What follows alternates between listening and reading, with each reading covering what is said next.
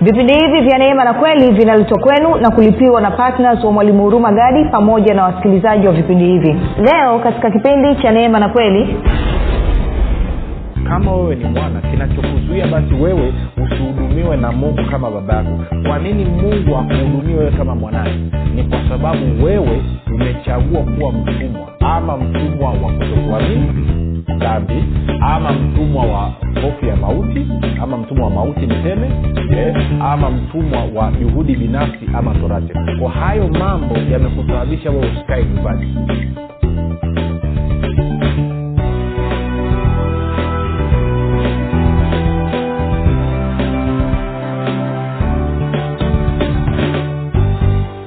popote pale ulipo rafiki ninakukaribisha katika mafundisho ya kristo kupitia vipindi vya neema na kweli. Jina langu naitwa huruma gadi. Ninafuraha kwamba umeweza kuungana nami kwa mara nyingine tena ili kuweza kusikiliza kile ambacho bwana wetu yesu kristo ametuandalia kumbuka tu mafundisho ya kristo yanakuja kwako kila siku muda na wakati kama huu yakiwa na lengo la kujenga na kuimarisha imani yako wewe unanisikiliza ili uweze kukua na kufika katika cheo cha kimo cha utimilifu wa kristo. Kwa lugha nyingine ufike mahali uweze kufikiri kama kristo uweze kuzungumza kama kristo na uweze kutenda kama kristo. Kufikiri kwako rafiki kuna mchango moja kwa moja katika kuamini kwako. Ukifikiri vibaya utaamini vibaya lakini kama utafikiri vizuri basi ni dhahiri utaamini vizuri. Hivyo basi fanya maamuzi ya kufikiri vizuri na kufikiri vizuri ili kufikiri kama kristo na ili uweze kufikiri kama kristo unabudi kuwa mwanafunzi wa kristo na mwanafunzi wa kristo anasikiliza na kufuatilia mafundisho ya kristo kupitia vipindi vya neema na kweli. Uh, leo tunaanza somo jipya linalosema uhuru katika fedha na uchumi uhuru katika fedha na uchumi. Uh, ni somo ambalo ninaamini nataka tuende nalo taratibu na ni somo ambalo pia lina ujumbe nina ujumbe kutoka kwa bwana kwa ajili yako uh, ili ili uweze kuelewa kile kilicho katika moyo wake kwamba anataka nini kuhusu maisha yako anakuwazia nini kuhusu maisha yako. Wakristo wengi sana hawajui. Wanadhania kwamba mungu amekaa kazi yake ni kudai tufanye hivi fanya vile fanya vile fanya vile lakini hawajui kama shauku na kiu ya mungu kama mzazi ni kuona kwamba watoto wake sio tu kwamba wanakuwa na utoshelevu katika maeneo yote lakini pia wanakuwa wamefanikiwa na kustawi katika kila kitu ambacho wanakifanya kwa hiyo uh, kuna mambo kadhaa tutayazungumza tutajifunza tutaangalia. Ninauhakika mpaka tunapofika mwisho wa somo hili maisha yako atakuwa yamebadilika kabisa.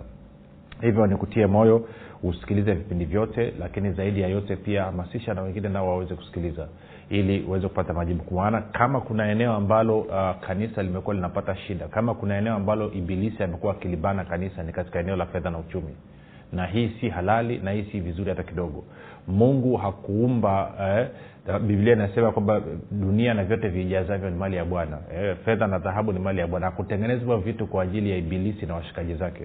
Alitengeneza mambo yote hayo kwa ajili ya watoto wake kwa ajili ya watu wake kwa hiyo yanakwendaje? Basi ndo somo ambalo tutaangalia. Kumbuka tunapatikana katika youtube chanel yetu inaitwa mwalimu huruma gadi na kama ungependa kupata mafundisho kwa njia ya sauti basi tunapatikana katika mtandao wa kijamii wa telegram.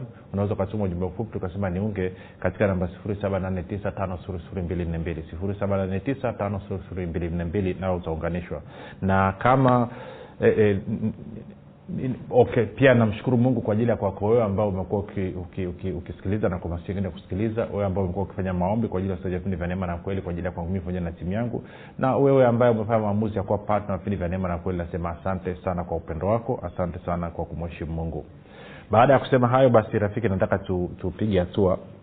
Sasa nianze nitaenda taratibu ili tuweze kuelewana kama umekuwa unanisikiliza kwa muda mrefu uh, unafahamu uh, nia ni, ni kufundisha watu ili waweze kumwelewa kristo ili waweze kumwelewa mungu na waweze kuelewa kile ambacho mungu amekifanya kupitia kristo. Na na kwa maana hiyo basi uh, mtazamo wao ubadilike lakini pia na mwenendo wao na uhusiano wao na mungu pia uweze kubadilika. Na somo linaitwa uhuru katika eh, uhuru katika fedha na uchumi. Na of course tutasimamia wagalatia tano mstari wa kwanza. Lakini kabla ya kuanza kusoma nikuambie tu kwamba uh, mungu amenipa ujumbe kwako kwamba nikuambie uh, wafilipi nne kumi na tisa. Unasema wafilipi nne kumi na tisa nasema nini? Wafilipi nne kumi na tisa nasema na mungu wangu atawajaza kila kitu mnachokihitaji sawasawa na wingi wa utajiri wa utukufu wake katika kristo yesu sasa unasema mstari naujua lakini sijaona ukinifaidia uki, uki chochote. Kitu cha kwanza ni kueleza jambo hili. Uh, tunaposoma wanathiolojia wanatufundisha wanatuambia kwamba katika lugha ya, katika lugha ya kinini katika lugha ya, ki, ya kigiriki kuna maneno mawili ambayo neno neno kama naosema neno la mungu neno kuna maneno mawili ambayo yanatumika. Kuna neno la kwanza linaitwa logos. Eh, eh, logos maana yake ni neno lililoandikwa kama unavyosoma katika bibilia yako hiyo ni logos. Lakini pia kuna neno lingine linaitwa rema rema anasema ni the now word kwamba ni neno la sasa hivi. Kwa lugha nyingine rema ni neno ambalo limehuishwa lime limehuishwa na roho mtakatifu. Kwao ni neno ambalo ni fresh ni neno ambalo ni za sasa hivi na neno ambalo linakujia kwa wakati mwafaka kwa ajili ya kukueleza kile ambacho mungu anataka kufanya katika maisha yako. Kwa hiyo neno liloambiwa wafilipi 4 kwako ni rema sio logos. Wewe unafahamu logos kwa maana ya kwamba wafilipi 4 umekuwa ukilisoma lakini mimi nimeagizwa nikuletee rema. Na rema ndiyo wafilipi 4 kwamba mungu anasema kiu yake na shauku yake ni kukujaza na kukutana na mahitaji yako katika maeneo yote kila wakati sawasawa na wingi wa utajiri wa utukufu wake. Sasa nilifikaje hapo mpaka mungu akanipa wa ujumbe ni, ni nikiwa kwenye maombi of course kuna swala la, la, la kazi yake ambayo amenipa na kwa maana ya kwamba eh, amesema tupanue kazi tunatakiwa tuende kwenye redio nyingine tu, tuongeze wigo na kwa maneo tunavyoingia januari tutakuwa tumeongeza wigo tunategemea januari tutaanza kwa kuongeza redio mbili ama tatu na kwa maneo nikawa niko kwenye maombi sasa hili linafanyikaje? Na maanake nilimweleza kaambia kwamba unaniambia nipanue kazi lakini changamoto tulionayo ni kwamba watu wako ni maskini watu wako wanafikiri kama maskini. Watu wako ni waoga. Ukiwaambia kazi yoyote ya kushiriki ya kutoa hela wanaogopa. Kwao tunafanyaje hii kazi? Kwa ndo katika mazungumzo yao of course kitu cha kwanza watu wangu ni watumwa eidha katika maeneo matatu tofauti inategemea na mtu. Sio wote sasa sio kanyelewa vibaya. Lakini baadhi ya watu ambao wako kwenye changamoto ni sababu okay niseme hivi limwambia kwamba watu wanapenda kutoa watu wanapenda kushiriki kwenye kazi yako lakini hawana uwezo wanasema hawana na kama wanasema hawana maanake wanasema wao ni maskini na kama wanasema wao ni maskini maanake kuna shida kwa hiyo tunafanyaje hapo of course ndo akaanza kwamba watu wangu wamekuwa ni watumwa katika maeneo tof- matatu tofauti kuna maeneo matatu eneo la kwanza ni ni katika eneo la la la la la, la, la, la, la nini eneo la dhambi ambayo nitakuonyesha kwenye maandiko. Eneo la pili na dhambi ni kutokumwamini mungu. Kwa hiyo sizungumzie kwenda kunywa pombe nazungumzia kutokuamini. Na eneo lingine la pili ni kwenye wamekuwa ni watumwa wa juhudi zao binafsi ama watumwa wa sheria. Na eneo la tatu wamekuwa ni watumwa wa mauti. Akanyambia haya maeneo matatu ndiyo yanayosababisha watu wangu wakwame maisha yawe magumu kwao kwa hiyo wapelekee ujumbe waambie mimi mungu kiu yangu na shauku yangu siku zote ni kukutana na mahitaji yao sawasawa na wingi wa utajiri wa utukufu wangu. Lakini shida ni kwamba hawanipi fursa ya mimi kufanya hivyo. Tarudia tena. Anasema mimi nataka kukutana na mahitaji ya watu wangu siku zote. Kwa sababu ndivyo nilivyo nilivyomtoa yesu kimsingi nilishashughulikia mahitaji yao yote lakini ili udhihirisho wa hayo ambayo niliyafanya kupitia kristo yaweze kuja katika maisha yao maana yake ni kwamba wanatakiwa wanipe fursa. Wafungue mioyo yao wanipe fursa mimi niweze kutenda kazi kupitia wao. Na siwezi kutenda kazi ya kuleta udhirisho kupitia wao ama roho wangu hawezi kutenda kazi ya kufanya ya kuleta udhirisho kupitia wao kwa sababu nahitaji kutenda kazi kutokea katika moyo. Roho wangu anahitaji kufanya kazi kutokea katika mioyo yao. Na mioyo yao iko mbali nami mioyo yao iko mbali nami. Na kwa maanao wapelekee ujumbe waambie wafilipi nne kumi na tisa huo ndio mwaliko wangu kwamba kwa yeyote atakayeitikia kwa yeyote atakayekubali na kunipa moyo wake ataanza kuona na kuishi katika uhalisia wa wafilipi nne kumi na tisa. Nachohitaji ni moyo tu sio kitu kingine. Na sambamba na hilo basi sema wafundishe sa waeleweshe namna ambavyo wanaweza wakatoka katika utumwa wa haya maeneo matatu utumwa wa dhambi maanake kutokuamini utumwa wa juhudi binafsi ama sheria na utumwa wa mauti. Ukiwasaidia wakaweza kuelewa hilo na wakanipa moyo wataanza kuona uhalisia wa filipi 19 kwa hiyo mafundisho vipindi vyote tutakavyovifanya nitavifanya katika namna ya, ya kuleta ufahamu na uelewa ili tuweze kutoka katika utumwa huu na kwa maana hiyo tuweze kumpatia mungu moyo wetu ili wafilipi 419 iweze kuwa halisi katika maisha yetu. Kwa hiyo tutaenda taratibu tukieleweshana sasa kumbuka ntarudia tena sio watu wote kwamba ni maskini. No lakini pia maskini ni nani? Je maskini ni swala la hela tu ama umaskini pia ni katika kufikiri? Eh?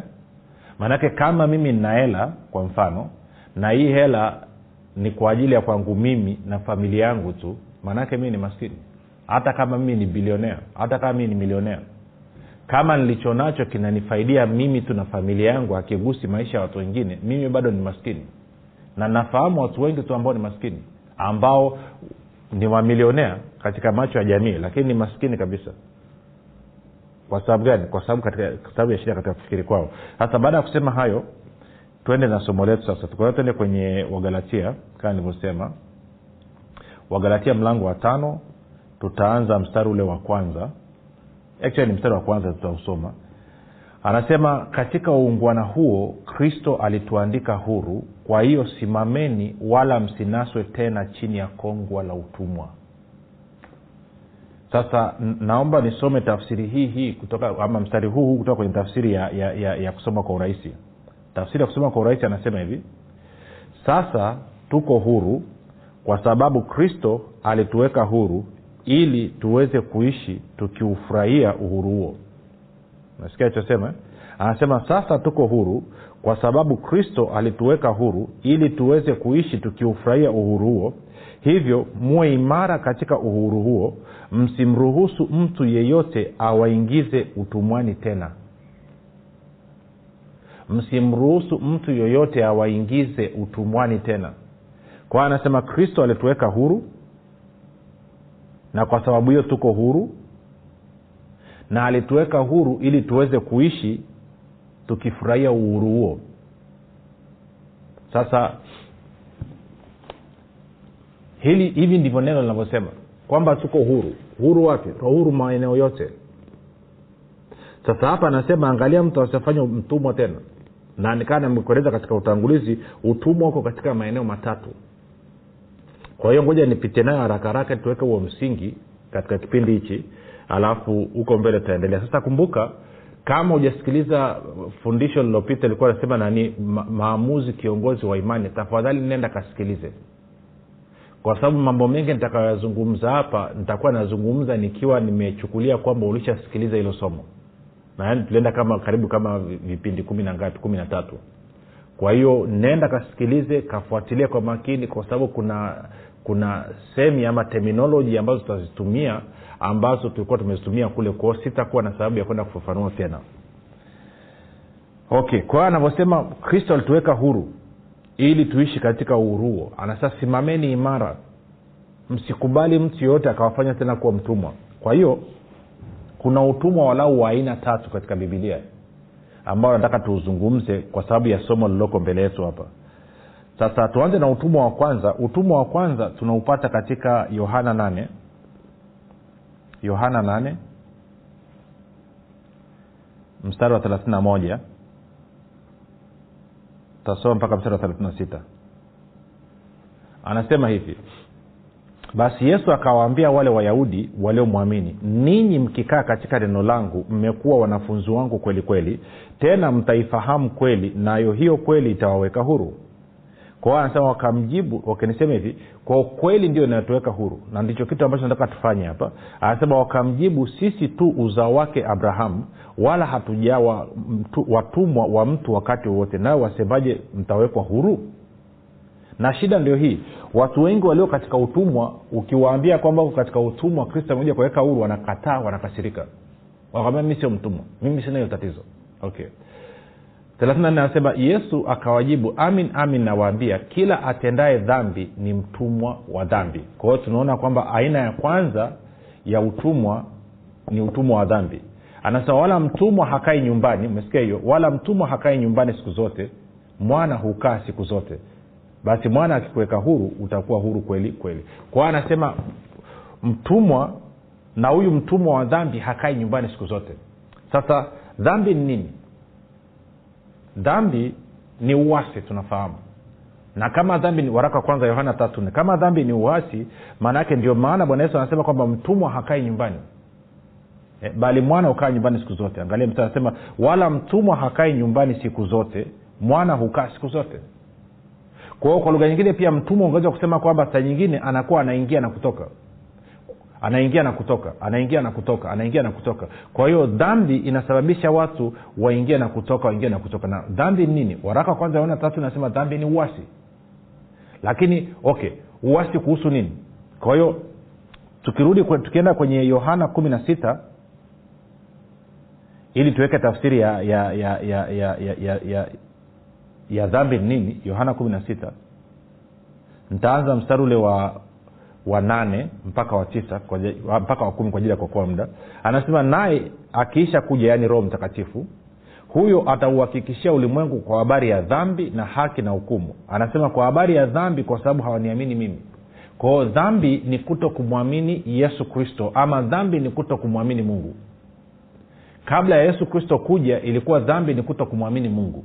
Baada ya yesu kristo kuja dhambi ni kuto kumwamini yesu kristo na ndio maana ukiangalia kilichosababisha adamu akaondolewa bustani ya eden akaingia katika mauti ni kwa sababu ya kuto kumwamini mungu. Mungu alimwambia ukila matunda ya mti huu utakufa hakika. Ibilisi akaja akamwambia eva kwamba mkila matunda ya mti huu hamtakufa hakika. Kwao badala ya kuamini kile alichokisema mungu wao wakachagua kuamini kile alichokisema shetani. Na kwa sababu hiyo wakaingia katika mauti. Umeiona kitu?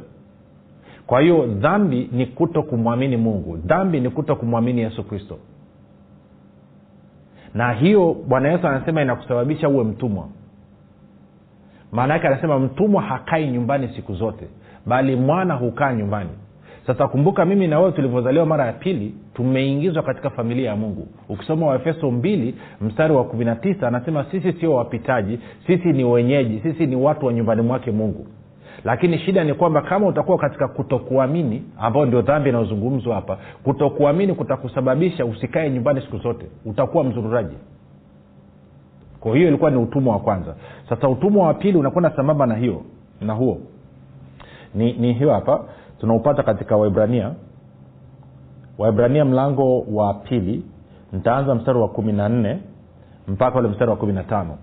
Anasema hivi basi kwa kuwa watoto wameshiriki damu na mwili yeye naye vivyo hivyo alishiriki hayo hayo anamzungumzia yesu kristo. Ili kwa njia ya mauti amharibu yeye aliyekuwa na nguvu za mauti yaani ibilisi. Awaache huru wale ambao kwamba maisha yao yote kwa hofu ya mauti walikuwa katika hali ya utumwa. Kwa tunaona utumwa mwingine ni hofu ya mauti. Hofu ya mauti inasababisha watu wawe watumwa sasa hofu ya mauti maanaake nini? Hofu ya kupoteza. Kwamba na hofu naweza nikashindwa kulipa e, ada ya watoto naweza nikashindwa naweza nikamwaminia mungu lakini nisile dawa nikafa. Naweza naweza nikavamiwa nika, nika, nika, nika na mashetani usiku. Naweza ni, naweza naweza. Kwao hofu ya mauti. Kwa sababu hofu mauti ndio mama wa hofu zote. Kwa hiyo anasema hofu ya mauti. Na kwa maana hiyo inakusababisha usikae kama mwana. Kwa sababu ya huo utumwa. Angalia angalia kwenye kwenye warumi nane warumi nane tutaanza mstari ule wa kumi na nne. Anasema hivi tasoma mpaka mstari wa, wa, wa kumi na tano. Anasema kwa kuwa wote wanaongozwa na roho wa mungu hao ndio wana wa mungu. Kwa kuwa hamkupokea tena roho ya utumwa iletayo hofu bali mlipokea roho ya kufanywa wana ambayo kwa hiyo twalia aba yaani baba. Kwa hiyo anasema kuna utumwa unaosababishwa na dhambi ya kutokuamini na kuna utumwa unaosababishwa na hofu ya mauti. Sasa kumbuka mauti maana yake ni mauti ni kupoteza. Ndo kitu ambacho watu wanaogopa. Wanaogopa kupotea. Kupoteza.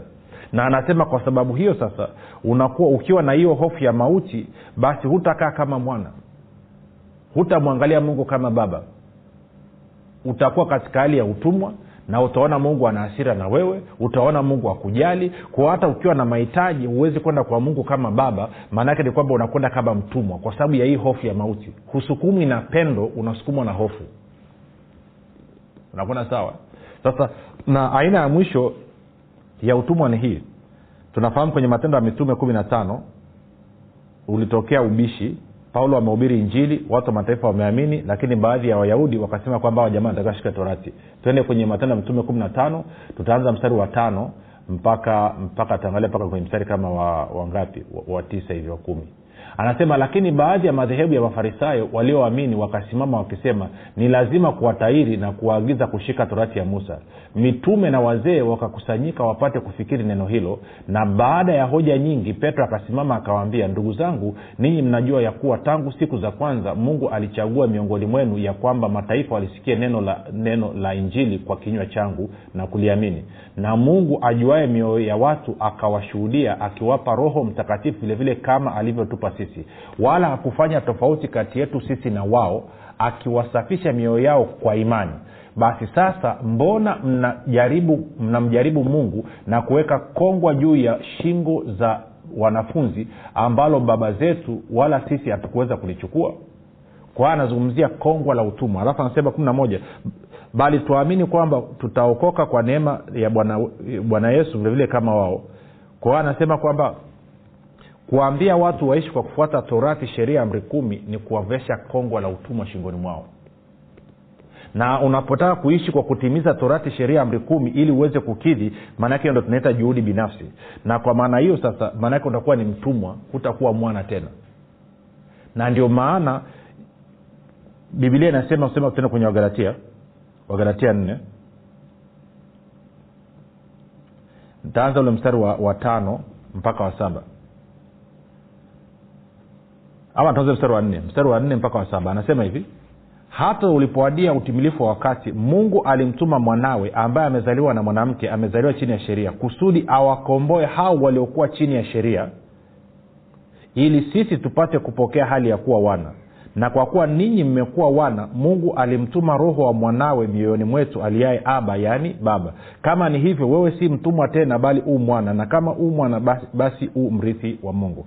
Kwa hiyo rafiki nimekuonyesha utumwa wa aina tatu. Utumwa wa kwanza unaotokana na dhambi ya kutokuamini utumwa wa pili unaotokana na hofu ya mauti na utumwa wa tatu unaotokana na torati sheria ama juhudi binafsi. Kwamba unataka kuendesha maisha kwa juhudi binafsi. Sasa unasema vinahusiana nini na na na na, na, na, na, na, na wafilipi 19 kumbuka vyote ya kutokuamini bwana yesu anaiunganisha na mwana ya hofu ya mauti anaunganisha na mwana na hofu na, na, na, na utumwa wa torati pia anaunganisha na mwana. Kwa hiyo mwisho wa siku kama wewe ni mwana kinachokuzuia basi wewe usihudumiwe na mungu kama baba yako. Kwa nini mungu akuhudumie wewe kama mwanaye? Ni kwa sababu wewe umechagua kuwa mtumwa ama mtumwa wa kutokuamini dhambi ama mtumwa wa hofu ya mauti ama mtumwa wa mauti niseme eh, ama mtumwa wa juhudi binafsi ama torati. Kwa hayo mambo yamekusababisha wewe usikae nyumbani. Anasema mtumwa hakai nyumbani siku zote bali mwana hukaa nyumbani siku zote. Kwa hiyo inamaana kuna wakati mwingine unatoka kwenye kutokuamini unatoka kwenye hofu ya mauti unatoka kwenye juhudi binafsi unamwamini mungu mungu anatenda kupitia wewe. Lakini wakati mwingi unakuwa uko kwenye juhudi zako binafsi uko kwenye hofu ya mauti uko kwenye kwenye kwenye kutokuamini. Na kwa sababu hiyo inamnyima mungu kukuhudumia wewe. Sasa wa filipi 419 anasema mimi mungu nataka kuwajaza kila kitu mnachokihitaji sawasawa na wingi wa utajiri wa utukufu wangu katika kristo yesu. Lakini ili aweze kufanya hivyo kumbuka mungu anatenda kazi kupitia katika moyo wako ndio maana nikasema urudie somo la maamuzi kiongozi wa imani. Kwa hiyo kuna njia mbili rafiki. Kuna njia ya kwanza ya mahitaji yako kuhudumiwa na mungu kwa sababu ni baba yako na kuna njia ya pili ya mahitaji yako kuhudumiwa na nguvu zako na juhudi zako kwa sababu wewe ni mtumwa. Sasa uamuzi ni wakwako wewe uko wapi? Uko kambi ipi? Je umechagua kuishi maisha ya kuhudumiwa na utajiri wa utukufu wa mungu ama umechagua maisha ya kuhudumiwa na nguvu zako na juhudi zako binafsi na hivyo unategemea mfumo wa uchumi wa dunia hii. Na labda niende mbali zaidi nikuulize baada ya wewe kuamua kujihudumia mwenyewe na kusimama mwenyewe maisha yako yanaendaje? Maana kuna wengine hamna tatizo la fedha lakini mna tatizo la afya. Kuna wengine hamna tatizo la, la, la fedha wala afya lakini matatizo kwenye watoto na kuna wengine mna matatizo ya fedha asubuhi mpaka jioni. Sasa wewe huko kambi ipi rafiki? Mungu anasema hivi.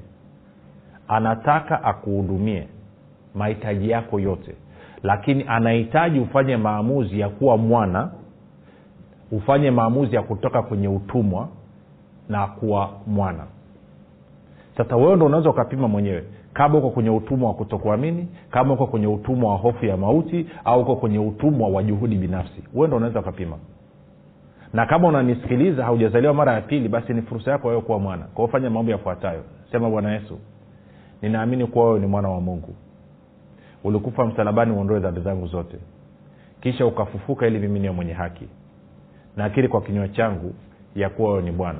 Nakukaribisha katika maisha yangu uwe bwana na mwokozi wa maisha yangu. Asante kwa maana mimi sasa ni mwana wa mungu. Rafiki hayo maombi mafupi karibu katika familia ya mungu. Basi kutane kesho muda na wakati kama huu. Jina langu naitwa huruma gadi. Yesu ni kristo na bwana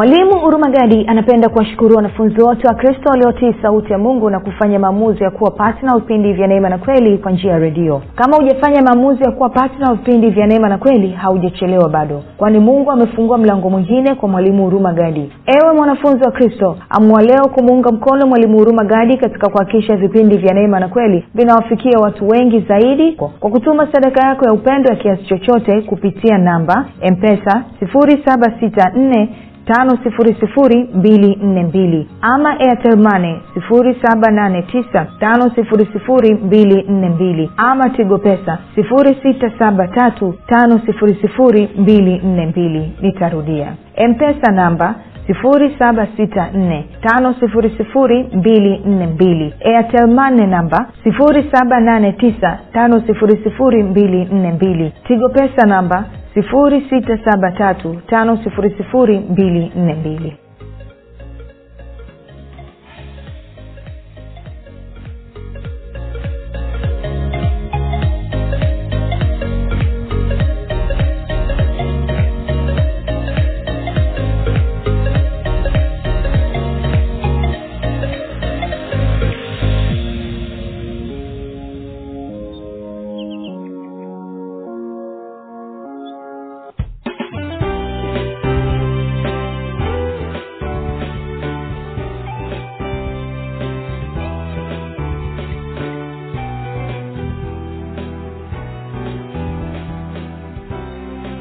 umekuwa ukisikiliza kipindi cha neema na kweli kutoka kwa mwalimu huruma gadi. Usiache kumfolo katika facebook instagram na twitter kwa jina la mwalimu huruma gadi. Pamoja na kusubscribe katika youtube channel ya mwalimu huruma gadi kwa mafundisho zaidi. Kwa maswali ama maombezi tupigie simu namba 7645242 au 6735242